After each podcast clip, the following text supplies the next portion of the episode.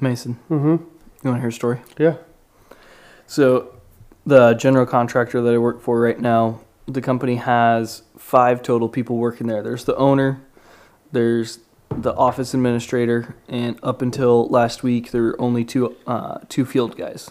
Third field guy got added last week while I was gone on my honeymoon. So, uh, I was talking to my supervisor before I left, sent and said. Um, It'd be funny to mess with this guy and tell him that I have Tourette's. And so and make it just like uh, a thing out of it. So uh, he did. He told the dude that i had tourette's like last week on monday apparently. And he told me today that uh, it was like an entire week until like friday he asked like how does he deal with the customers? And the my supervisor goes he can just turn it off So, uh, this is my first day back at work, and I stopped by the job site that the new guy's at, and here comes Tourette's Thaddeus. So I'm doing like the swearing and just weird, like whole night. Like it's played up to be a very, like Overdone. no, no, no, like just just a touch of Tourette's, like just to make it like more believable. Not like they've got some handicapped person on the job site, but could tell like my supervisor introduces me, like doing a little bit of the thing, and this guy, uh, we get left to kind of finish up this thing on the job site together, and I can tell this dude is being quiet. yeah. Um, so, but eventually I come up to him and I do like a Tourette's question for him, like, have they sent you to the doctor yet? And he's like, what? I'm like, well, the company gets, and I'm doing like the whole gestures and then Mhm. the swearing in between and all that stuff. But uh, since I have Tourette's, the company gets a check because uh, I'm disabled.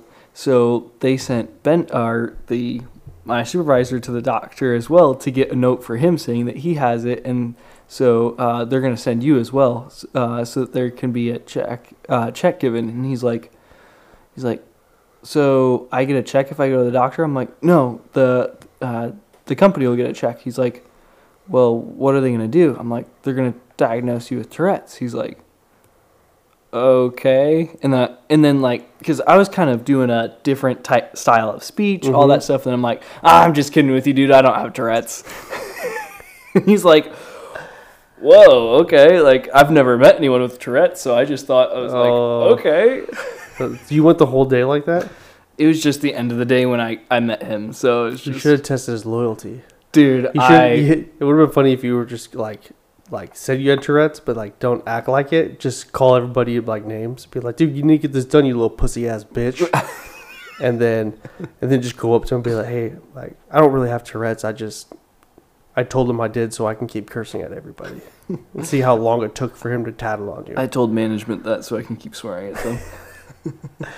Oh, that's funny. I went to school with a kid who had Tourette's. He I, he had multiple disabilities, but he also had Tourette's. Really, he was a really nice kid. Like Mhm. you know, like a lot of the kids at our school, like they weren't like you see in the movies where they get bullied and stuff like that. It didn't really happen.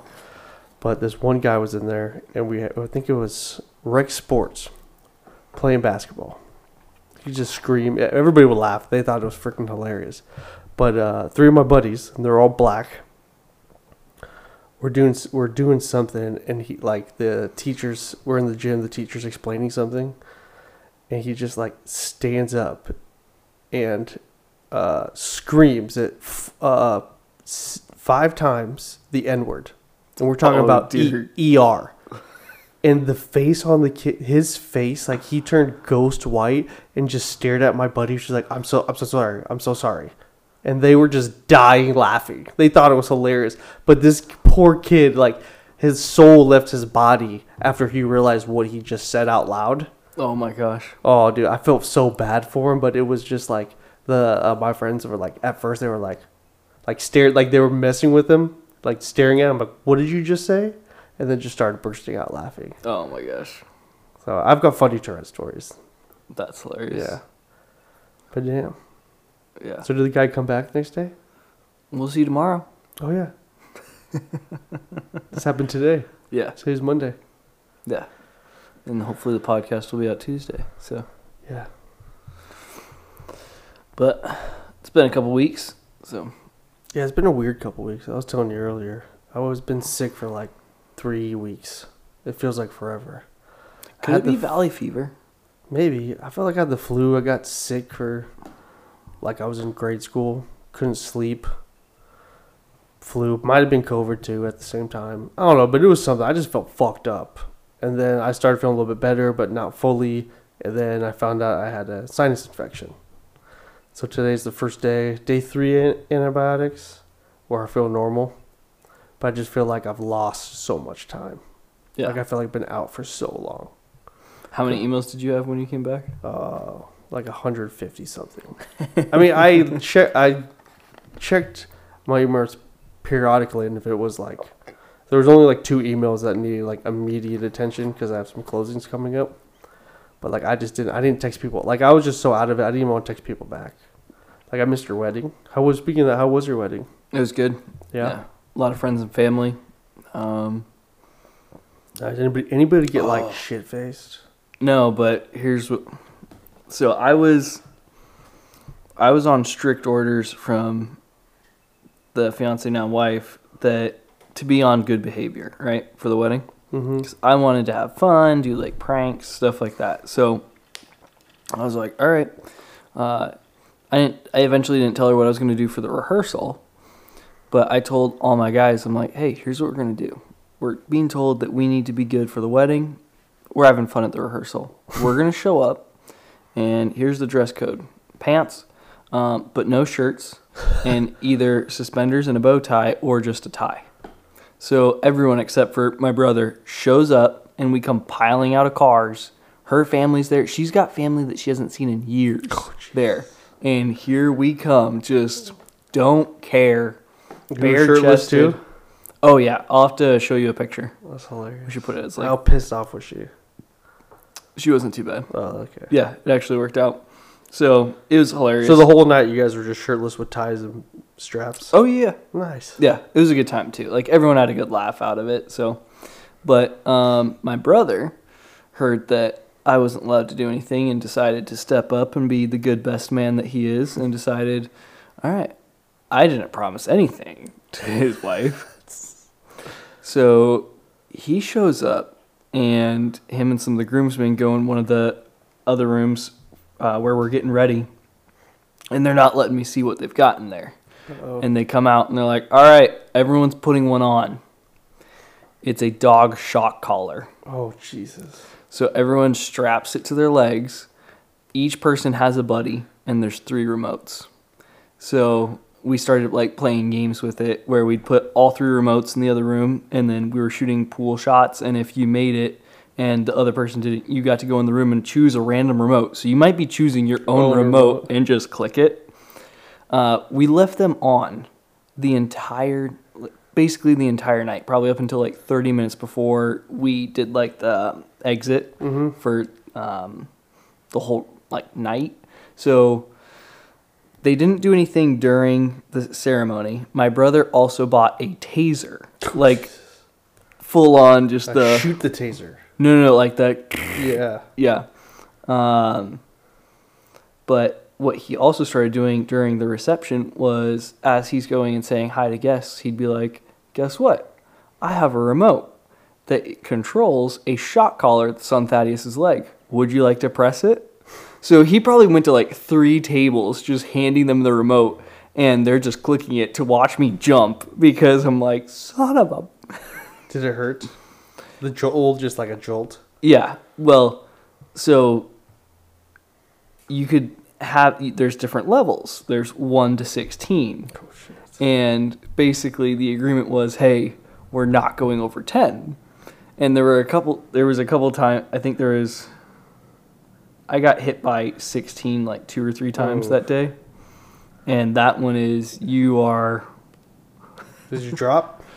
uh just about like you're just it's bad. So, Have you seen the videos where they do it like they'll like everybody shoots a free throw or something like that, and if you miss, It's like all the random ones, and you have to pick one, and kind of the same thing. Yeah. But it's around their neck. Oh, dude, part of the hard part was like they've got the two prongs that come off of it. So by the end of the night, one of the things that just hurt was the prongs like pressing into your leg, not necessarily the electricity. It was just like, this is just uncomfortable. But That's hilarious. yeah, it was a good time. And that was just the rehearsal dinner, or wasn't the wedding? No, no, no, that was the wedding. So we Oh. put those on getting ready for the wedding. We had those on for wedding pictures. The photographer started getting mad at us. And then um, they stopped during the wedding ceremony because the wife was like, hey, Oh yeah. we're not doing this. Oh, I wish I was there. I would have held the button. Oh, dude. what was the Uh, longest?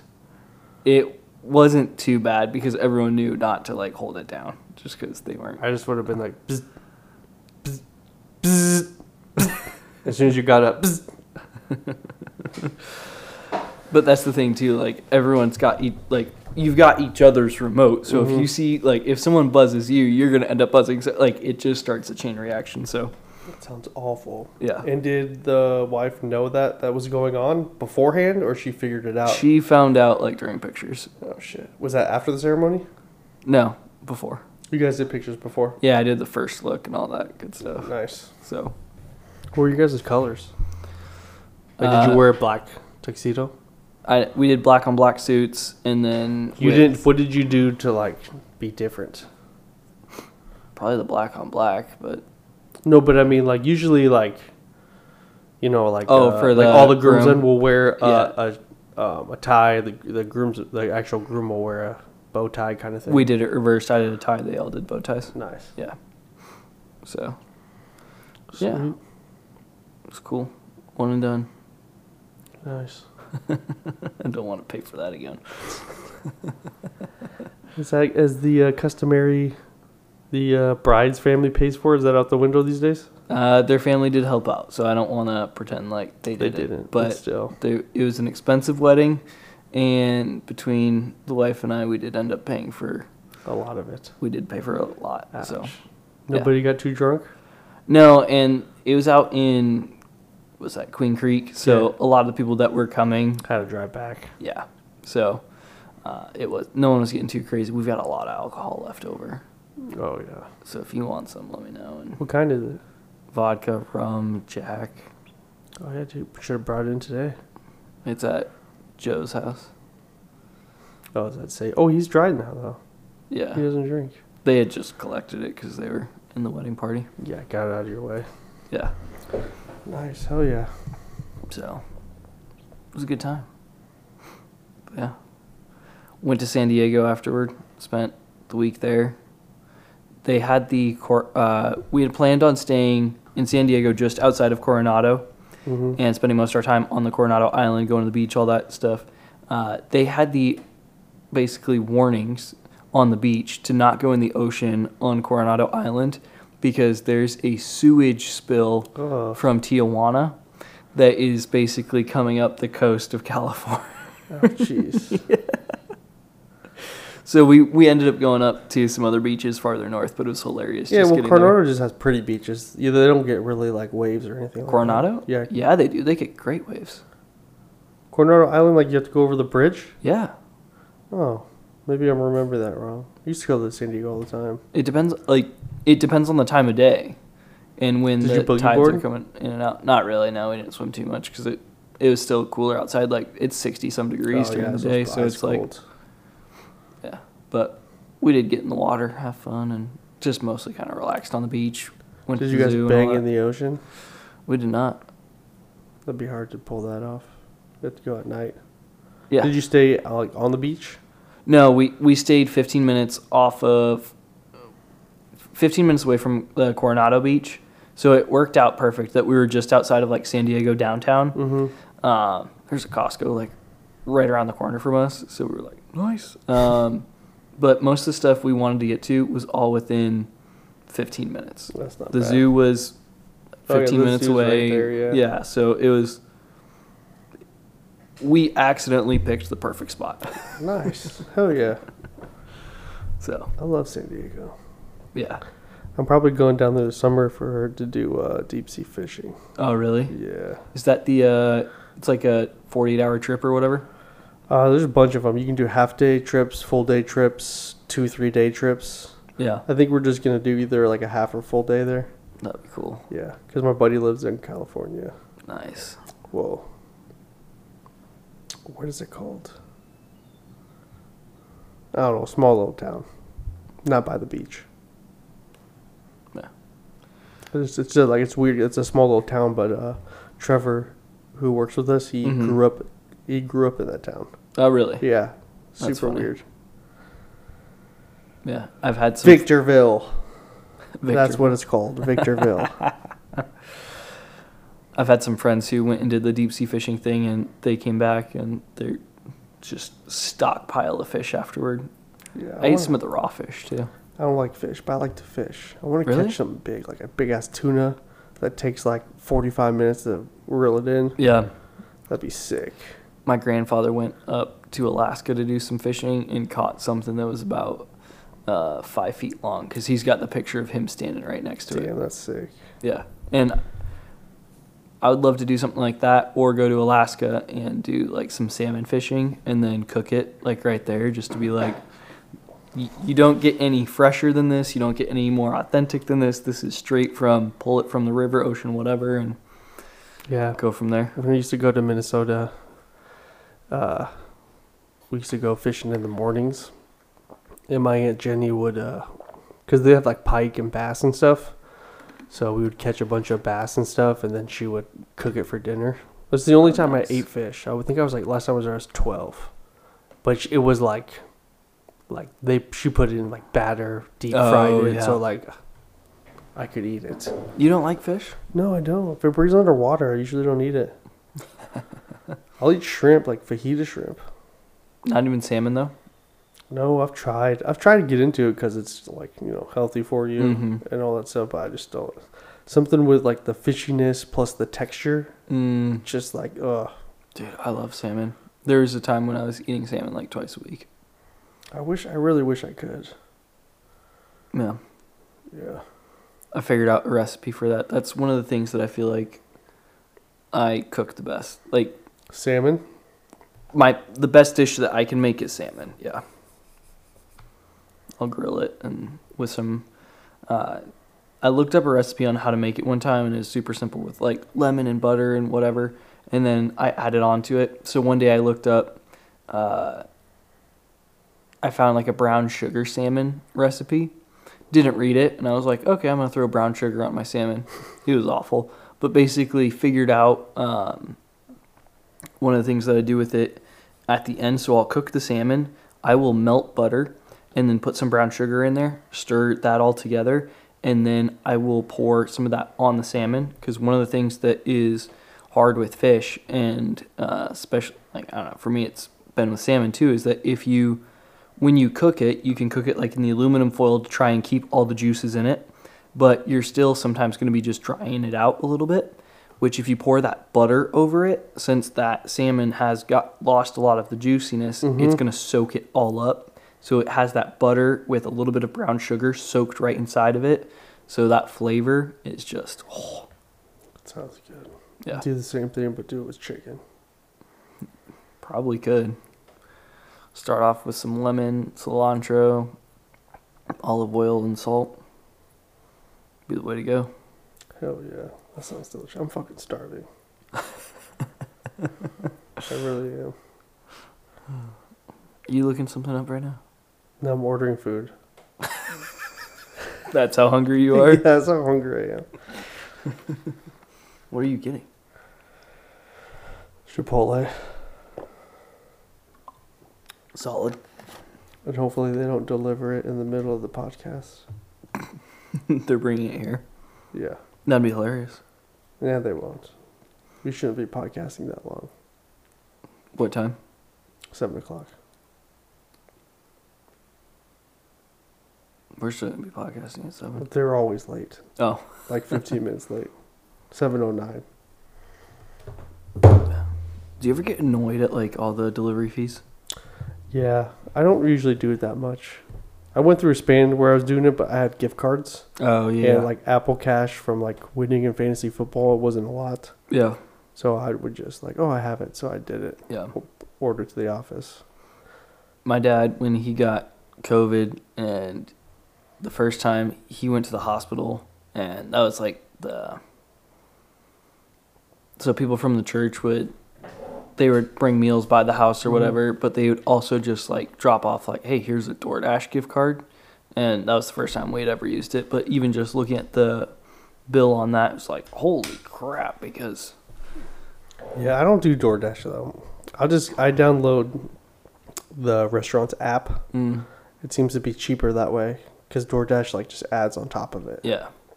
Because that's where it's like you've got a delivery fee, then you've got the company's fee, and you've got it's just Well, then also everything's priced higher. Yep. So, unless it's something that I can't, like they don't. Almost did ice cream once, but I just figured that'd be a bad idea. It'd be melted by the time we got here. right. But Yeah. Trying to think, what else have we got for you? that's it. And that's it. That's all mm. we've done. Yeah, well, the last three weeks have been a blur. I don't really know what happened.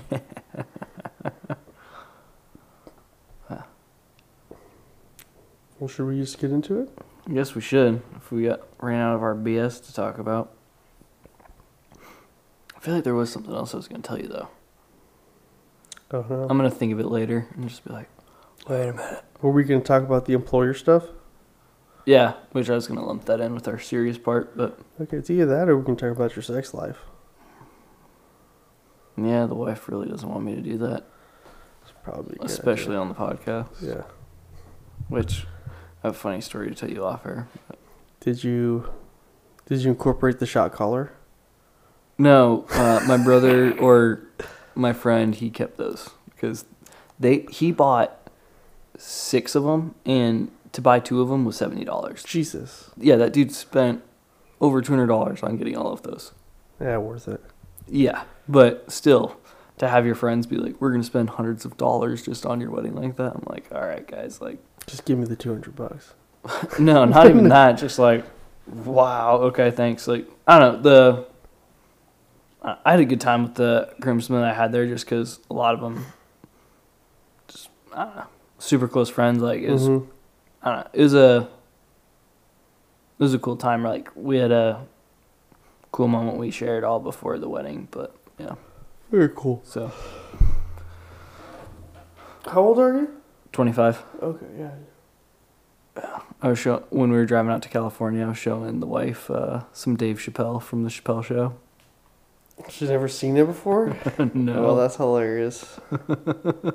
So I showed her the uh, racial draft, and then Oh, that's funny. Yeah. the black white supremacist one. Oh, yeah, those are classic. Yeah. So um, now we have a thing where we start going merge power. yeah. Was a good time. All right, let's do this. Ladies and gentlemen, welcome to the Sledgehammers in the Office podcast, where we celebrate the heavy hitters on the job site and in the office. Today, I'm joined by Mason Oxendale. What are we drinking, sir? Uh, just some classic water, you know. Get- Trying to get my uh, body back to normal. Get hydrated. Good old H2O. Yep. Is that high quality? And then I've got the Shamrock Farms chocolate milk, the whole milk, because that one is the favorite. And then uh, for this week, which you guys probably won't notice this, Joe will be with us Thursday when we'll have a guest on the show. Uh, and so you'll see that episode next week. But uh, he had some stuff to do for his car tonight, but he'll be with us on the next episode. So getting into our numbers real quickly to give you a snapshot of what's going on inside of the real estate market here, specifically in the greater Phoenix area. But then hopefully, this also kind of gives you an idea of what else is going on uh, wherever you are. We have 8,848 active homes. That's down 896 from roughly last month. Closed 5,780, down 400. And let's see. I thought that was actually up. Yes, up, sorry. 471 interest rate 6.95%, which is up half a percent. 2 by 4s 325, those haven't moved in quite a while. Plywood 1425, that's up $2. Half inch copper pipe 29 26 which is up from a month and a half ago but from what we usually check is a month and uh, that's staying relatively stable there so numbers wise um, oh here's what i forgot to mention and i feel like this ties into our numbers uh, we're recording this on the 22nd of may Mm-hmm.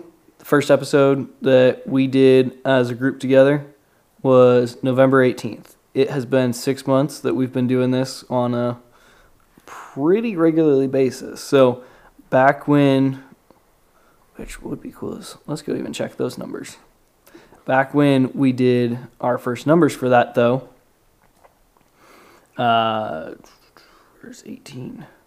Our active, I believe, was 16,000. Mhm. 15,857 and closed was at 4,222. So we've seen that number since then. I think it went to 16 and then from there has just slowly, started coming yeah. down and is about half of what it was six months ago. Closed has very slowly increased from 4,222 and now we're uh, we're closing in on 6,000 if things keep trending in the same direction. So, um, I don't know. In all of that to say, interest rate just went up half a percent again. So, Yeah, that hasn't. I mean, it's been in the high sixes that whole time. yeah, So, yeah, I mean, and like right now, more houses are closing. So, I mean, what is that? Almost 1,500 more closed homes than six months ago. than six months ago. Yeah. Yeah, there's just, I mean, people are still buying. I don't really think that interest rates affecting it too much. I feel like interest rates freaked everyone out. And then a long enough time period went by where people were like, all right, we still got to move. Yeah. And that's what we're seeing. Exactly. Yeah. People are still moving. Yeah, I think we just saw like that was kind of the people were still listing their houses thinking that they could get an abnormal amount of money for it. And then people are always still buying to move. I mean like how many people here locally in Maricopa County? A lot. You know, so people are still buying and selling. I mean the even the uh, uh, price of homes like we've plateaued and even slightly going up a little bit. So it's not like home but you know usually with low inventory that means there's a lot of people buying out there which leads to competitive offers multiple offers driving the price up thus you know increasing the value of the homes. But we really haven't seen too much of that Yeah. i mean even most of my listings uh, the ones that haven't appraised that the purchase hasn't you know been too far off, so it hasn't been too much of an issue. Yeah. Which, and I feel like, I know you hate this, but to me, it's, like I always say, it's a marker as far as if we even track the median purchase price over Mhm. the last six months or even the last three months, if that's what the appraisers are doing, we haven't seen a cliff that it fell off of. That's why it makes sense as far as the appraisals come in very close to any of those offer prices that you're getting on houses. Mm-hmm. So, and then Yeah. to your point about the population too, I just pulled it up. This is 2021, which I believe it has increased another 200,000 possibly since then, which would put us at like 4.7 million people in Arizona, which we could probably say 4.6, but Yeah, 4.6 million in Maricopa County alone. it's a lot of people. Yeah. people need places to live. So, but like knowing that number, right? We've got even if we were to say five and a half thousand people are moving every month, that's going to be sixty-six thousand people. Mm-hmm. So if we were to say four and a half million, let's see if I can get my numbers right. Divided by sixty-six thousand, sixty six hundred sixty-six. Math. It's like one in sixty-eight people. One in sixty-eight people. I believe so, if my math's right. Are they buying or selling? That's for houses sold. Yeah, that's the thing. Everybody wants it to be, oh, hey, it's a good time to buy, or it's not a good time to buy. Like that's not necessarily true. We talk about it all the time. It's definitely more situational. Yeah, which I think too, like the point being for here is that when you think about there are four and a half million people in Maricopa County. and 5,000 tracks transactions, five almost 6,000 transactions happened Mhm. in the last 30 days. Like for us, where we're when we're always tracking those numbers, where it's like, all right, we're in the fours, then we're okay. Hey, we broke the fives. It's like for us, it seems like that's a lot. We're doing good, and like, can it can it get higher than that? And then you're like stepping back to be like, there's four and a half million people here. Mhm. Like, what are we talking about? Yes, pe- people are moving. How many? Like, one in 68 people are having life crap happen to them. Oh, yeah. Yes, they're moving. Yes, I know. And just because the interest rates were so low, like people have either refinanced or they purchased a home with a super low interest rate. So it's like, like we like when I call and talk to people, like it's like, if you like your house, why the fuck would you move? Especially with the low interest rate, you Right. know. So you're not seeing a lot of those people that are you know moving every four to five years. They have so much equity in the house. They have a low interest rate. It doesn't make sense. I mean, if anything, the interest rates are hurting the higher priced homes just because a lot of people are getting priced out of it Yep. because they can't afford as much, whether it's the house it, itself or just the f- fucking house payment. Yeah. And you're telling me that you're closing on several right now, and I think you've got some other active deals going. So, from what you're seeing, even just personally with those, are you still seeing seller concessions and all that? Oh yeah, you're always getting it. Yeah, most of the time. I mean, as a buyer's agent, if you're not, you know, unless you, you know, you're talking with the listing agent, and there's multiple offers on it, or there's a lot of activity, you know, but like 99% of the time, you know, you're at least asking for it Yeah. to see what you can get. You know, so like it's you're still getting, and which is a normal market. Like a normal market is like you always, you know, most of the time you'll you know, ask for a little bit of concessions and stuff. That's kind of There's a give and a take. yeah, exactly a, a normal thing. So, and I think we've talked about this before, but just to touch on it briefly, as far as uh, you've got a couple listings going right now. When you were having the conversation with those people, did you um, did you even just talk to them as far as seller concessions? It's going to probably be a very real thing that the buyers are going to ask for, and here's what it would look like to the bottom line in regards to what they could possibly walk away with. Yeah, you always have that conversation when like the listing presentation. Even when I uh, run their numbers, you know, so they want to, you know, if we listed at this price, this is what your profit's going to be. I always tell them, you know, like I always put down a number for um, inspection stuff and or concessions. You know, you know, not like super high, but you know, around in the middle, just so there's Just to account for plant it. that expectation that they're probably going to ask for something. And if they don't, that's a good thing. And definitely, you're most likely they're going to ask for something to be fixed or ask for a credit. So, yeah, you definitely set that expectation up on like realistically, if we sell it at this price, this is you're going to be your walk away.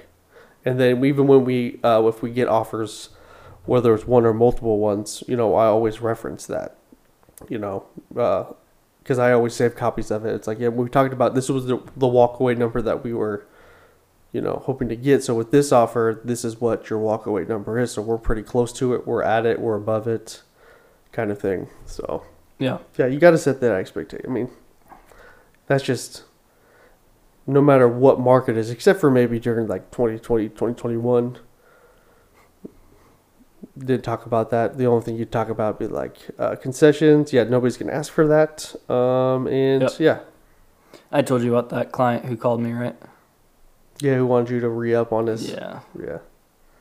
Like, Well, I learned about concessions and things like that. Yeah, that wasn't around when you were doing things, so Yeah, that was over a year ago. Times have changed. Yeah. whatever. All right, keeping with the real estate topic, do we want to jump into some down payment assistance program talk, or what are we thinking? Yeah, so I mean during 2020 because of the unknown or whatever, they they stopped a lot of those down payment assistance programs first time home buyers, but they're starting to pop up again. Uh, especially with like the interest rates and it's just being harder for people to get you know, approved for a loan. What was that thing going around? Oh yeah, the loan level price adjustment that everybody was freaking about Mm-hmm. freaking out about.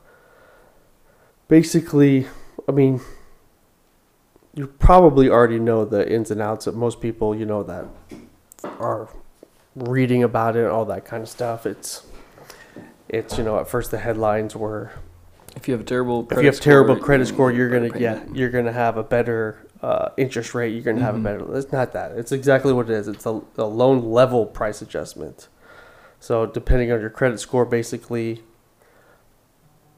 um, depending on your credit score, that's kind of like you know the better credit score you have, the better kind of interest rate that you can get. Um, that's why you know the advertised interest rate isn't necessarily the one you're going to get, depending on what your credit score is. All they did is they just uh, adjusted that price difference. So it's gonna, you know, So now if you you're not getting a discount for having a lower credit score.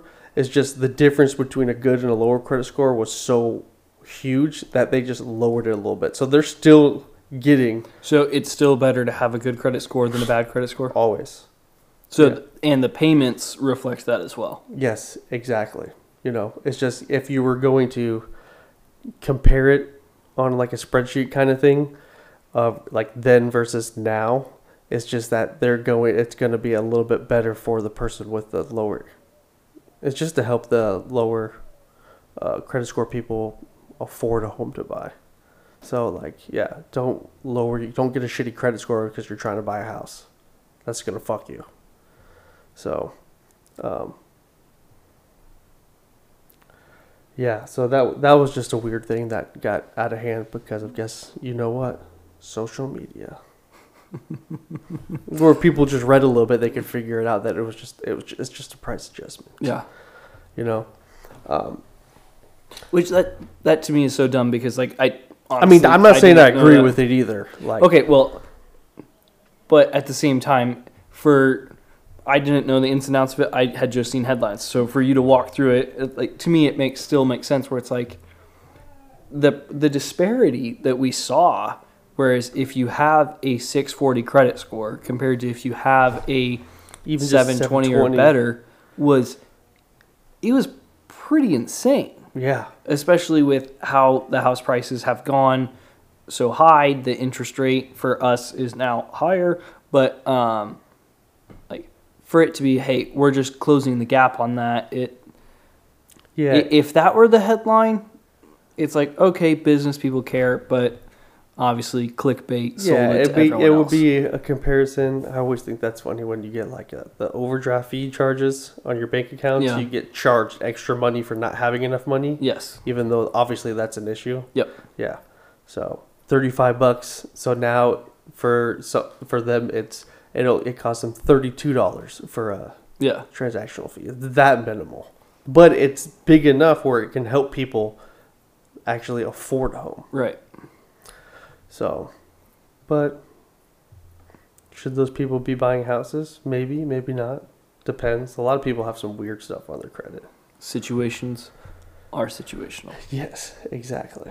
All right, which brings us back to Yeah, the yeah the Down down, payment payment, assistance. assistance. programs. Yeah, everybody you know thought that you know oh down, they a lot of people labeled them as first time home buyers. right. Which is Which here, maybe let me set the table with this. okay. When um, I got on the team, there's a lot of and and you don't know anything. You're trying to still figure stuff out. You've got the people helping you out to try and guide you through it. There's people who would call in and say, "Hey, I'm looking to buy a house. It'll be my first time buying a house." So heard that there's these first time home buyer programs where I can get ten thousand dollars that would help uh, that would go towards buying this house. Um, so I want to figure out how do, how do I apply for that program, Yeah. and then Yeah, and I think even that back then, like they still they just used that more of an advertisement. Then it was still essentially a down payment assistance program. right. But anyways, which I, from what we were told too, that didn't exist. yes, It was the down payment assistance program, and when they actually, when the lender sits down with you, and obviously anything we, numbers wise we talk about, fact check with a lender. Uh, we've got references for you, but if you have one, great. Anyways, um, they'd be like, yes, you can get. I, I think it was over five thousand dollars in some cases in down payment assistance, but they didn't just go, "Hey, here's a check for five thousand dollars. Go Yeah. nuts." They Yeah. said, "Here's a check for five thousand dollars, and your interest rate might be several percent higher now." Yeah, exactly. Uh, well, I mean, like back in the day when uh, we bought our first home, 2012, 2011, there was actually government assistance programs where we actually got $8,000 from the government for a down payment. So it's like we put an offer in and then the government paid $8,000 for our down payment and like it was free money. Like they don't they don't do that anymore. Which and also what was happening in 2012, Yeah. recovering from the fallout of 2008. Yeah, well we also bought a three bed, two bath three bed, two bath house about 1300 square feet for $79,000. oh my gosh. It was a HUD home. Okay. Yeah. Uh, but yeah, yeah. So that was definitely a different market. But anyways, yeah. But like what you were saying is like they don't cut a check to you. It's essentially um, you're getting two separate loans. You're getting your home loan, and then there's a second loan that acts as a lien on your home for your down payment assistance. And you you have essentially two payments that they're wrapping into one for your your house payment. Um, but with these down payment assistance programs, it's they're they're making it way more affordable.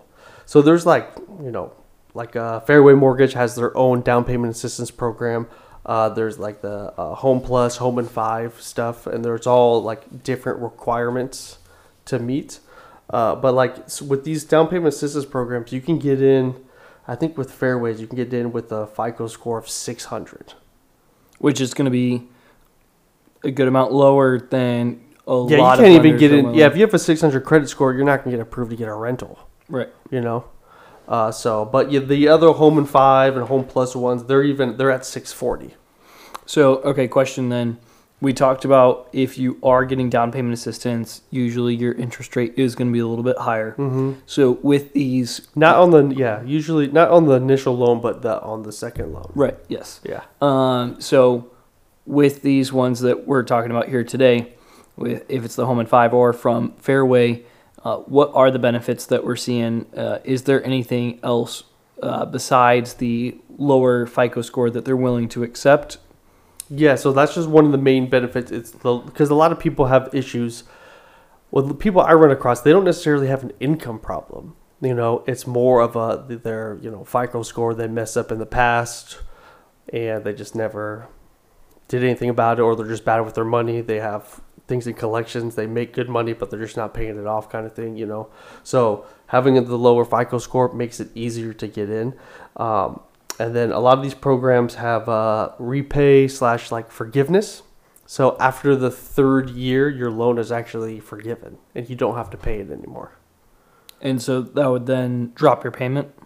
Yeah, essentially, yeah. So it act almost like PMI, which is your Yeah, there's a bunch. There's like there's different programs. So when you talk to your lender, they're gonna put you in the one that fits you best Right. on your needs. Because there's ones where it'll drop off with the forgiveness. yeah. Uh, there's ones where that second loan, the down payment assistance loan, um, is uh, uh, for three years. It's interest free.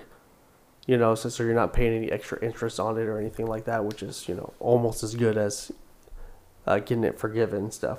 Uh, but there's you know there's small little things like uh, um, a lot of the programs you, they require you to take a educational class, which is usually like an online you know two hour course where you click through it and it's just to you know supposedly help Get a certificate at the end of it. yeah and get people to be more knowledgeable about the finances and kind of what you're getting into Yeah. kind of thing. But you get the lower uh, FICO score. Um, some of these do have income limits, so uh, which is a hundred, just over one hundred twenty-six thousand, um, which is that's a pretty high loan limit for somebody who's looking to get down payment assistance program. Right. And like you said, it's if someone has very good a very good income, like the 126,000, hmm and your FICO scores the credit because of whatever reason, there's credit repair companies out there, and they're not just. I the guy who owns the gym I go to, Mhm. he has a credit repair business, and there, it there there are people out there where it's not just some scummy. Oh, we'll we'll do some weird finagling to get this. It's like no, there's an actual process on how we get this done, and they're gonna walk through with you. Here's they get to look at it from the credit reporting side to say here's why it's reporting so low. They can get that fixed. So if you're above that income limit and you have just been a little ignorant with what you were supposed to do, hmm call the people that you need to to get that Yeah. up. The nice thing with those programs is that they'll they'll actually like sometimes you have to like request things to get it taken off of your score and all that stuff, and they'll do it for you. But a little hidden secret gem, you know, like lenders act as credit repair. So they look at your credit and they can, because especially lenders that are good, like they're knowledgeable in, you know, why a credit score might be low. Uh, you know, based on like, you know, too much money on this credit card. So they can give you advice on like, hey, pay down this one to this amount of money, this to this, pay off this kind of thing. Oh, let's get this off. You should need to contact this company to get this off of your thing or call this company and, um, uh, negotiate with the uh, Yeah. collections person. You know, so there's a lot of so there's there's so many. If you that's the problem though. Like a lot of people who have these issues, they don't.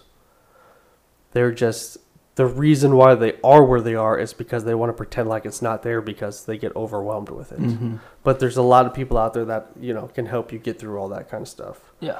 Uh, but yeah, but even there's programs where if you're a first responder, a teacher, and stuff, you can get an extra one and a half percent down payment assistance. And all these programs, you can get anywhere between one to five percent. Most of the time, it's around one to three percent of the purchase And that's price for the down payment for the down payment or closing costs. Yeah, and or and or closing costs. Yeah, so it'll help. So you might see sometimes people might advertise it as get inside a house for zero down. So that Yeah. essentially you're just getting a down payment assistance program in order so you don't have down payment, you don't have that, you don't have closing costs, and even if um, especially right now in this market, like you get down payment assistance program, you know, you might want to use all of it and put 5% down instead of 3%. And then when you put in offers with your agent, you can ask for concessions and let the seller pay for your closing costs. So Yeah. there's a lot of ways to get to get inside of a home these days. And so uh, you know, don't be afraid to reach out to somebody, especially I mean, a real estate agent, everybody knows one these days, you know, their mom, their cousin, second cousins are real estate agents. Mason. Yeah, or me. But like, yeah, they're good. Real estate agents are good resources because they know a lot of people and they can put you in touch with the right people. But yeah, talk to somebody. You know, just you know what what's the worst thing that's going to happen? I think that's what people get so scared of too. Yep. And the other thing too, when people get scared of, they're like, "Oh, well, I just, I don't, I know my credit score is bad. I know I'm not going to get it. You know, I don't want to run my credit and make the credit even worse."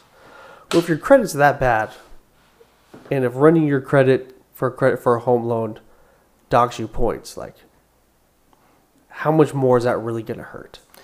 And if I understand correctly, it's it's not going to dock you considerable points unless you're running it like with five different lenders outside of a 30 day window. Yeah, I think it's a 30. It might even be longer. Like I think it might be like a 90 day window. You can get multiple, as long as it's like through. Um, Which like, they know it's a home loan. You Yeah. know? And they can verify that with the lender before they do the credit check. But if you are going to, And here's the to thing too is like a lot of people who are anal about their credit scores, like they have Experian and stuff. Well, they don't. Experian stuff uses their own formula to best, you know, match. excuse me, your FICO score. So if you do get your credit ran when you're trying to get a home loan, you're going to notice on Experian that your credit score dropped. But on your FICO score, which is the one that matters, that home that lenders and everybody run to look to see, nine times out of ten, you don't get a single point docked from your credit score.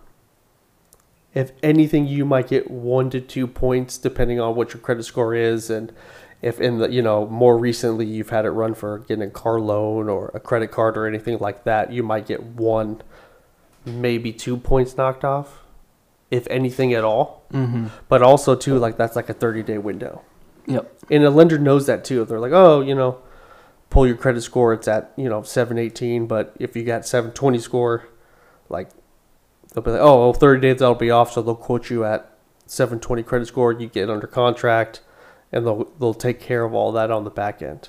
Yeah. So, as bad as interest rates are, and as bad as freaking cost of rental homes right now, like if you can afford over a two thousand dollar uh, rental home, which is usually the going rate now to get inside of one, unfortunately. like what does it hurt to see if you can qualify for you know own a house versus instead of renting it?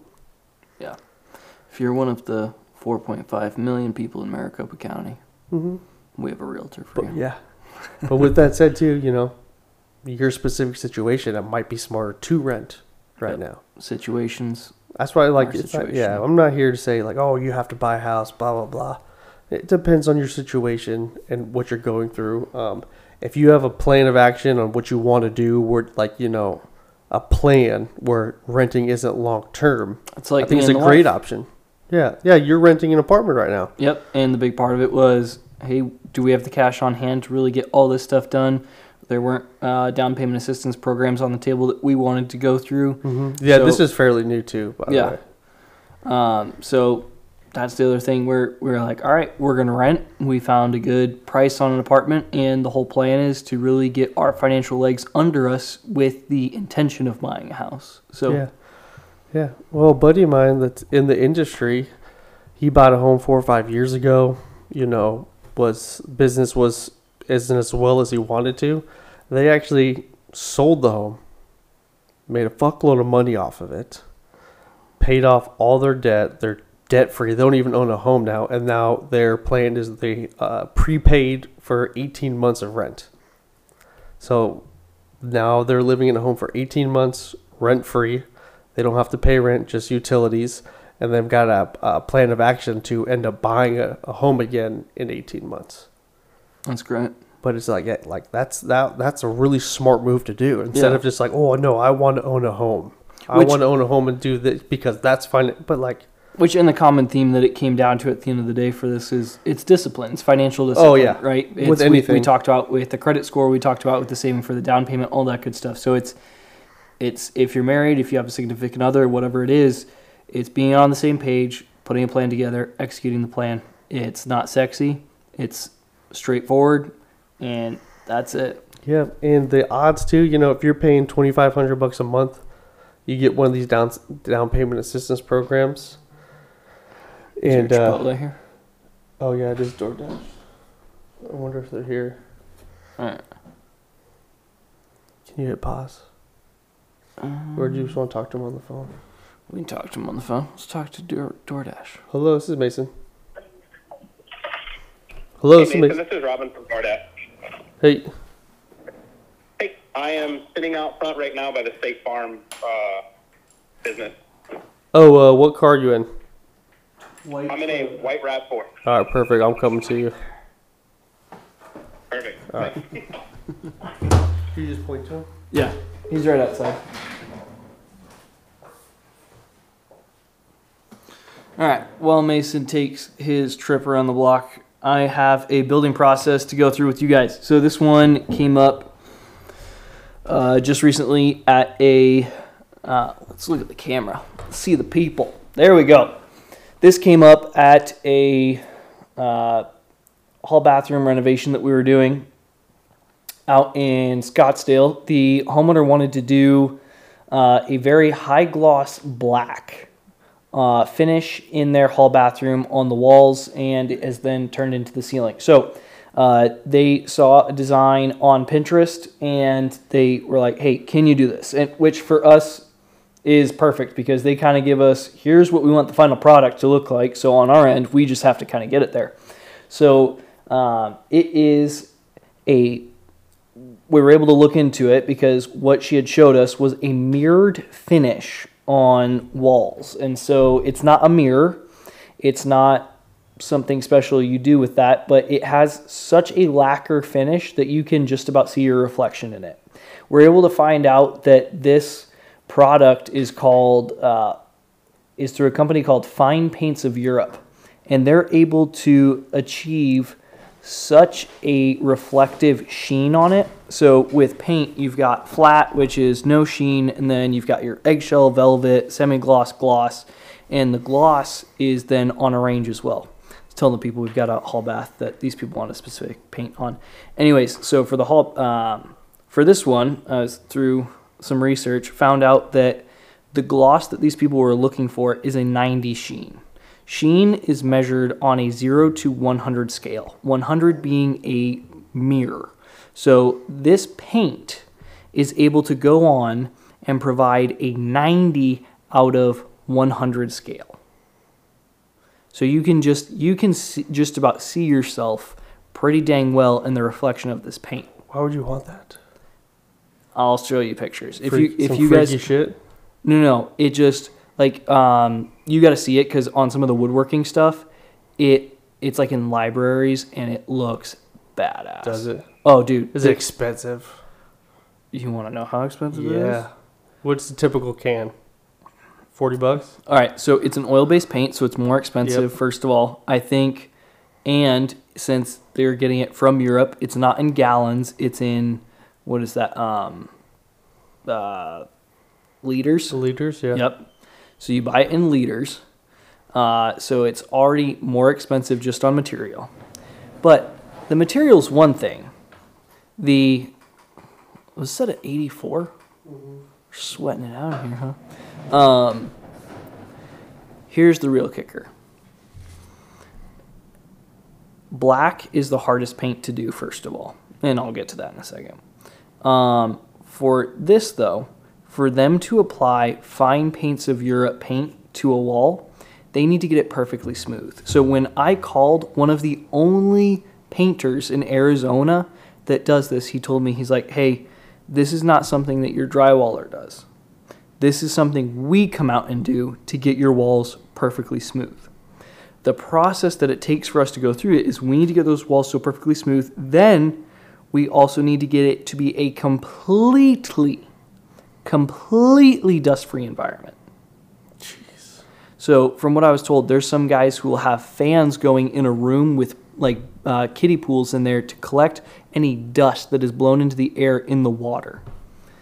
He said that to do a hall bathroom would be two to three weeks. This is just for the paint alone. The cost that we would have to charge the customer to make all of this happen was going to be $14,000. Jeez. This is not a big hall bathroom. There is a shower, there is a toilet, there is a vanity. $14,000 for the paint. Did they do it? They did not Okay. because they heard that and that would have been a very considerable chunk of the entire renovation budget. Yeah. So that brings us to That makes. I mean, I didn't even think about the dust. Like, obviously, with that high of a sheen, you want smooth as possible. Otherwise, it's gonna look weird as fuck. dude. It, Every little detail you're gonna see. yes, it almost is a freaking mirror that you're looking at. I'll show you pictures, and if you guys want, look it up on Instagram. Fine Paints of Europe, Pinterest, whatever. Go to their website. I don't care. It's the pictures that they've got are nuts. Anyways, uh, Dunn Edwards has a product called Aristoshield, and they've got a high gloss. It's a uh, synthetic, so it's part latex. I think it's part latex, part oil based, or part uh, part latex, part water based, and um, it uh, it can get a 70 sheen. So it's not 90, but it's still like you start walking up to the walls, and you can start to see your shape reflected to you in the sheen. It's nuts but we were doing black and what we found out is black is one of the hardest to do because it will show any imperfections in the wall. If you thought white was bad black is 100 times worse. Did you find it? No, no. Uh, did you look up fine paints of europe? No, I didn't go that deep. what are you doing? Anyways uh, so it requires a lot of sanding basically making those walls perfectly smooth which is some people will call the level 5 finish. And it has been a it's been a journey for us to get it done. But it's one of those things where if you don't want to go the ultra luxury route of the fine paints of Europe, you can still achieve a lot of that high gloss finish. And if it's not black, it's a lot easier too because the walls don't have to be as scary perfect as you would with um, with a black. Yeah, that's nuts. Yeah. All right. Um, something we had talked about going over in the podcast is what do employers offer to employees? So we kind of did a hard left turn in our topics real quick, but I know we don't have too much time left in our recording because you've got a family that you probably want to go see. And food to eat. That too. but um, kind of going over the topic of what do employers offer to employees, and part of this is we didn't. I didn't want to make it a rant because I, I don't really feel like I've got anyone to rant against. But every once in a while, you'll you seem to kind of get this attitude from people, which is not often, but I've got employees and I pay them. Like, what else? What else am I supposed to offer to them? Um, but I think more probably the general thing that we're hearing right now is I'm having such a hard time uh, hiring people. There's people who don't want to work, things like that. Um, but when we kind of dig into it, the question then becomes what are you offering to the people who would be employees for you? Why would someone want to work for you? It, and we see this in all industries. I, I, I don't have an industry necessarily to call out specifically, but we kind of want to dig into what do employers offer to employees and as people who um, want to be essentially having employees or for you you'd be working with partners but if you're going to be in a team or team lead capacity it's like what what would be what would we be looking to offer to them so um, some of the stuff we had listed out are going to be the pay and benefits skills and training flexibility and uh, flexibility or convenience did you have anything else we want to throw on that list real quick Name rattle those off again. You said those quickly. the pay and benefits. So it's there for some companies. It's like, hey, if, if it's Costco, right, you get a decent salary there, but also the benefits uh, sometimes are a thing that really keeps people there. Same thing like for my wife, where Yeah. she works at Phoenix Children's and they've got great health insurance because they're with the hospital, stuff like that. So it's like, okay, she gets paid well, but it's also the benefits are great. Yeah. So that's something that as an employer you can really attract someone with. The skills and training. This would be something where people would acknowledge, hey, I, I can't pay the same as maybe a larger company, but what I can do is if I target going after people who are straight out of college to say, I can train you, but I do need you to work hard for me. I'll try and help you get the skills that would translate to a larger company. Um, and then the last one we had listed here was flexibility and convenience, which is going to be for some people, if that means, hey, I've got to work close to home or close to my kid's school so I can pick them up, or the convenience of a flexible schedule, stuff like that, to allow for certain things in the lifestyle. I think one that I did forget to put on there that you did mention before we started recording was going to be upward mobility in mm-hmm. a company. And for some people, they see that as if if I come into a company and they're continually hiring the upper po- management positions just from externally, it's why do I have a motivation to be here when I could be in a different company that does offer some of the higher pay and benefits, the different skills and stuff for the people who want to move up, things like that. Yeah. What was your question? Which for us, it's kind of just, I don't know, I, to me, is more just kind of like bouncing around with thoughts on that as far as what do you see, what do you see in terms of,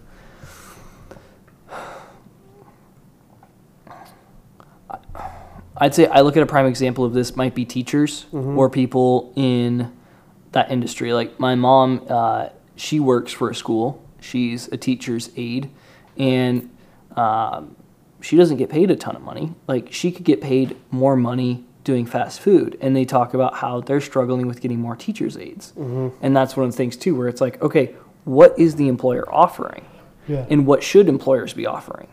Because we hear a lot of people talk about, hey, like I, I'm willing to pay people fifteen dollars an hour, and I can't get anyone. It's like, so maybe let me set the table like this. I come to you, I say, I can't, and I'm going to say I'm not doing Never mind. I come to you and say, I can't get anyone to work for me for $15 an hour. Uh, It's ridiculous. What's going to be your response to me as far as if you're going to say in almost like a business coaching or just a friend who's helping me analyze the situation? Yeah.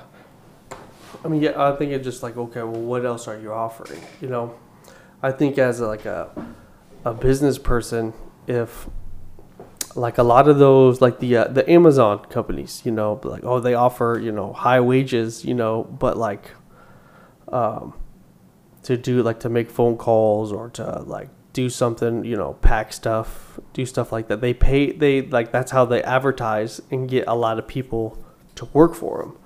But you're also in doing that, I think you're also getting people who are you pay them $21 an hour, you're probably not going to get the work ethic of $21 an hour. Or you're going to get people that are there just for the paycheck, so they're just going to get the job done and not go with kind of the extra mile. So my opinion is like, you know, paying the most you know, depending on what type of job it is, obviously, if it's an entry level job, like you're not going to get necessarily the best candidates. Where peop some people, you know, thoughts might be like, well, yeah, you pay more, you're going to get the better people to come work for you. Well, depends on the position. Uh, but like, yeah, but in your scenario, we're having trouble. It's like, well, what el- what else are you offering them? You know, as far as like, what is the job? You know, is it entry level? You want somebody to learn. Uh, I think the biggest thing which is what I you know I would tell my kids once they get older. It's um, you know, um, what how can how can you benefit from work? Yes, you want to work for somebody, but it's also like whoever you work for. What else like what else can you how can you benefit from there? Like, um, I'm talking more probably as like an employee right now, Mm-hmm. but it's just like you know what else can that company, you know, but if you want, you want essentially as an employer, you want people to think like that because those are going to be your harder workers. Uh, it's like, well, you know, what else? What else can you learn from? Uh, can you teach? Is this something you want to, you know, stay in long term? So is there a lot of upward movement? Are they going to teach you how to do things, or are you just going to be a grunt and do whatever I say? So Mm-hmm. to you, trying to get people to work for that, you know, you be more advertising and pitching, be like, hey, like this is you know, because um, obviously, just knowing you that you want to, you're somebody who wants. If you have people working for you and you're making money, you you're not going to be the only one making money. Like you're going to be somebody who you know is going to give Mhm. raises and stuff like that. Which as an employee, that's hard to fi- pinpoint an employee that's gonna gonna be Mhm. like that. Uh, but it's more of like you know selling yourself slash your company. It's like, hey, like this is where we are now. This isn't what it's going to be in the future. You know, Mhm. like I can offer you, you know, shadow whatever the shadow thing is. I can teach you training, this. yeah. The train. I can teach you the onboard skills that you need in this industry, which is more important than actual any kind of certificate or anything like that. So, uh, the teaching, the moving up, the Right. uh, the you know the, you know, this isn't you know, I'm not a multi-million dollar business right now. Like you're getting in at ground zero. Right. Like where do you want to go? Right. You know, so that's what I would say. It'd be like it'd be more pitching. You know, uh, like in your scenario, if you're having if, like if you're not having trouble people interviewing, you're having trouble people like once you go through the interview and you say like the amounts and stuff like that, Mhm. getting people to actually agree. You definitely want to pitch on like what you're going to learn, what you're going to do, Mm-hmm. how you're going to do it, move up, all these benefits from working with the company. FaceTime. um, so I mean, I guess the the we have to have be more of like a specific question, I guess. Right. Which, and I think uh, in terms of looking at it from the employer side, like if, if we were to talk, be talking to employers as far as they're saying, hey, I'm offering fifteen dollars an hour for this position. Why, like, why am I struggling with this? And it'd be to say, all right, you need to figure out who you're marketing to right Yeah. now, because right now with how the job economy is, there's a lot of open employment out there. So we're not in a 2008 position where a lot of people are out of a job and they they're they're going to take a good op- whatever good opportunity is in front of them. Mm-hmm. There's a lot of good opportunities out there, and a lot of those good opportunities, like we said, it's if In and Out's paying eighteen dollars an hour, uh, Walmart in some cases, I think their minimum is now like seventeen fifty. It's like it, the fifteen dollar an hour guy has to now come to terms with, hey, there's a considerable chunk in the market that is paying more than you are. If financially you can't do that, you need to then figure out who you're marketing to in regards to your hiring process. So if you're looking for a a person who has skill a certain skill set like if it's in the trades. If you're if you're looking for someone who has a skill in the trades then you might need to look at the pricing.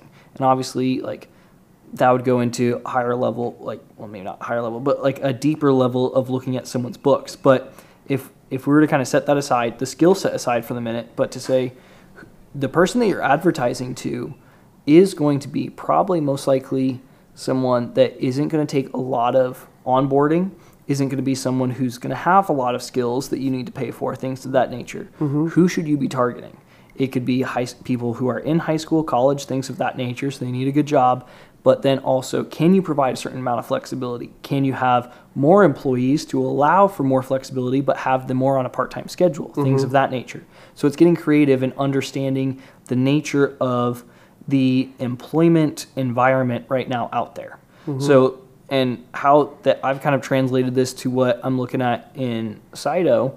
And one of the hard parts is uh, for the the guys that I work with, I made it very clear as far as I don't need you to know all the skills. I'll teach you them here because I have a certain standard that I want them to be done with, or a certain way that I want the people to conduct themselves. I'm going to pay you uh, a high wage that is going to be pretty freaking high for what the construction market is doing right now. And the reason why is I'm going to pay you a lot, but I expect a lot of you. So when I can come and make that pitch to someone to say, hey, I'm offering training in a skill, uh, a very good wage with that as well, I'm now able to have my pick of who comes to work with me. So it's also understanding as the employer that what function are they going to be doing at $15 an hour? Mm-hmm. So being able to step back and say, here's the financial resources I have. How can I also, are there things that I can manipulate just beyond the $15 an hour that would make someone want to choose this over something else? The other one, like we said, would be convenience and flexibility. Can you hire people that are local that might not want to be traveling as far or don't have the, the ability to travel as far? So this would go back to high school students would be a good one. If you have a local high school in the area where you've got some kids who do want to make some extra money, and if you can have that flexibility of schedule, that uh, they can then walk to the business uh, that they they're going to work at if they don't have a car. So you're not competing with people outside of maybe then a one mile radius at that point. So mm-hmm. it's all those factors that start going into in a bad economy. Yes, you're going to be able to set like the power of negotiation is on your side. Here's what I offer. If that's not for you, go go look at another booth to see if they've got something. Mm-hmm. And in a bad economy, a lot of times they don't. In a good economy right now where there's a lot of opportunity, you've got to be the one saying, "Hey, here's what I offer. Will you come join me on this?" Mm-hmm. Yeah. Yeah. I mean, I think you started off, you pick your demographic or what kind of people you're going for, whether it's, you know, high school kids or people coming out of college or whatever. But it's almost like, yeah, it's almost, you have to ask the right questions. And Could be be a mom even too looking to work part time to be able to take care of Exactly. the kids. Yeah, exactly. You know, if you got if you're advertising, you know, you got part time, full time, flexibility kind of thing. Because I mean, when you have job openings, you there's some type of marketing you have to do for it. Mhm. But then you can, you know, what kind of person you're looking for. But also like in the interview process, you know, ask a lot of questions on like, you know, why are you doing this? What interest do you have in this? Do you see yourself doing this like in the future? Is this like a, a side gig for you? What do you like to do? And as the as the employer understanding that too, whereas That's what I mean, If, as the it, employer. if it is a high turnover thing, it's like how do how do I develop this position to be a high turnover, low barrier of entry job that they can jump into? Yeah, I don't I don't know if you can like can you control the turnover rate? I think that I think that goes to your uh, the work environment. Yeah, well, yes and no. Too like when you think of like fast food, right? Th- There's going to be a high turnover rate because usually you're going to I guess I'm thinking more of the uh, in your your field, the construction field. Right. Which that would go back to all the things that we said. It's the pay flexibility, all those things. So it's like setting up what we talked about. Because there's some guys where it's they want to be able to like I, I want to start at six. I want to be able to get off at two thirty every single day. This employer allows me to do that. There's I'm never asked to work any overtime. Like it's a very just black and white. So they're willing to hey this guy's good to me and all that. So there are certain intangibles that are important for that person to then advertise as well. Yeah, I think you just I think yeah I think it just has to be more like strict. Like, hey, these are the hours. Like you like you said, set the expectations. When you work, these are the hours, kind of thing, and then develop you know some type of flexibility as far as like uh, the expectation is that you work these hours at least three days a week, four days a week, kind of thing. Um, but and even offering so you could off once you you know if you have a potential employee that you think that he's going to be really good you know like okay well what do you like what do you want to do? You know and kind of be like if i find out you know if you find out something you really like to do and and i think you're good at it then you know we're going to i'm going to put you on more jobs like this so you can get more th- more experience. But also when that time comes uh, you're going to be one of the first people that i'm going to pay to get their certification and become a, um, a certified whatever. Mm-hmm. and you're going to be do, running that side for me. You know? It's a, a lot especially your field i feel like you need people that want to be in it. You know i think the the good thing is is that when you get people that interview like most of them probably aren't just looking for a paycheck. You know they have some type of interest or enjoy theoretically is Some, one thing, you know? sometimes there's other people where it's like, hey, I just need a good job. yeah and and then yeah we're the ones that'll take them. hmm yeah, and they just ask, you know, okay, well, what are you willing to do? Yeah. And you, because you also have to, as an employer, you have to set what your expectations, Mm-hmm. but then also the benefits of, the benefits of them meeting those expectations. What comes with that? Yeah. Which at the end of the day, money and a job is a transaction, right? Oh yeah. Because when, if you're a W 2 employee, with you have, you're doing a transaction, if you're full time, usually five days a week with your employer. I'm going to trade you my time, energy, efforts, and skills for a certain wage. Mhm. And so you need to agree on what those skills, energy, effort, time looks exactly. like yeah. and the money that is transferred for that. So we're talking about some of the extras in there as well, but all of this is a transaction that is happening. Oh yeah. Set the expectation like this, fifteen dollars an hour.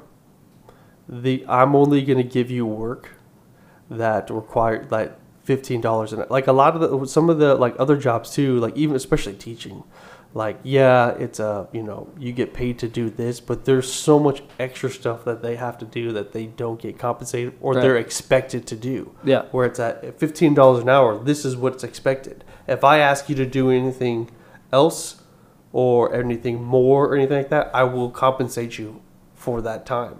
Yeah. You know, like if I ask you to watch over a job on here, uh, you're going to get paid this much that day, Right. Kind of thing. You know, Yep. which yeah, that would be hard to. You definitely probably. I don't think. If you write the right questions in your industry, I don't feel like you're going to have too much turnover, as long as you're you know do a good job interviewing people. But I think you're going to get a lot of applicants that just aren't going to fucking work. Right. Like Which- Which you might go through 50 applicants before you find one, but once you find one, you know hopefully it's one that stays Yeah. for long. And then once you get bigger, you know, you're going to have those lower end jobs where the turnover will be higher. Which, and at that point too, which can, can be a topic for another time, it, it would also be setting yourself up to understand how do I how do I deal with high turnover. Mm-hmm. Fast food restaurants do it all the time. They're geared for you can be here today, gone tomorrow, and that's okay. Yep, they expect you to work that shift, make fries, say hello, smile. That's it. Yep. And eventually, business, yeah, smile. and eventually, businesses there are you do need to have those people. Yep. Just like everybody can't be an entrepreneur, you need Nope. you need employers in Yep. order for it to, the society to function. Yep. Well, out of a podcast that we felt like we were gonna have a rough direction on, we've got like an hour and twenty minutes out of it. Yes, we do. What are we going to call it? Uh, We'll figure it out. All right. Tell them where they can find you All right, you can find me on the IG at Mason Oxendale. if they want to reach out to you directly. Yes, you can either message me on Instagram or call or text me 623 824 1770.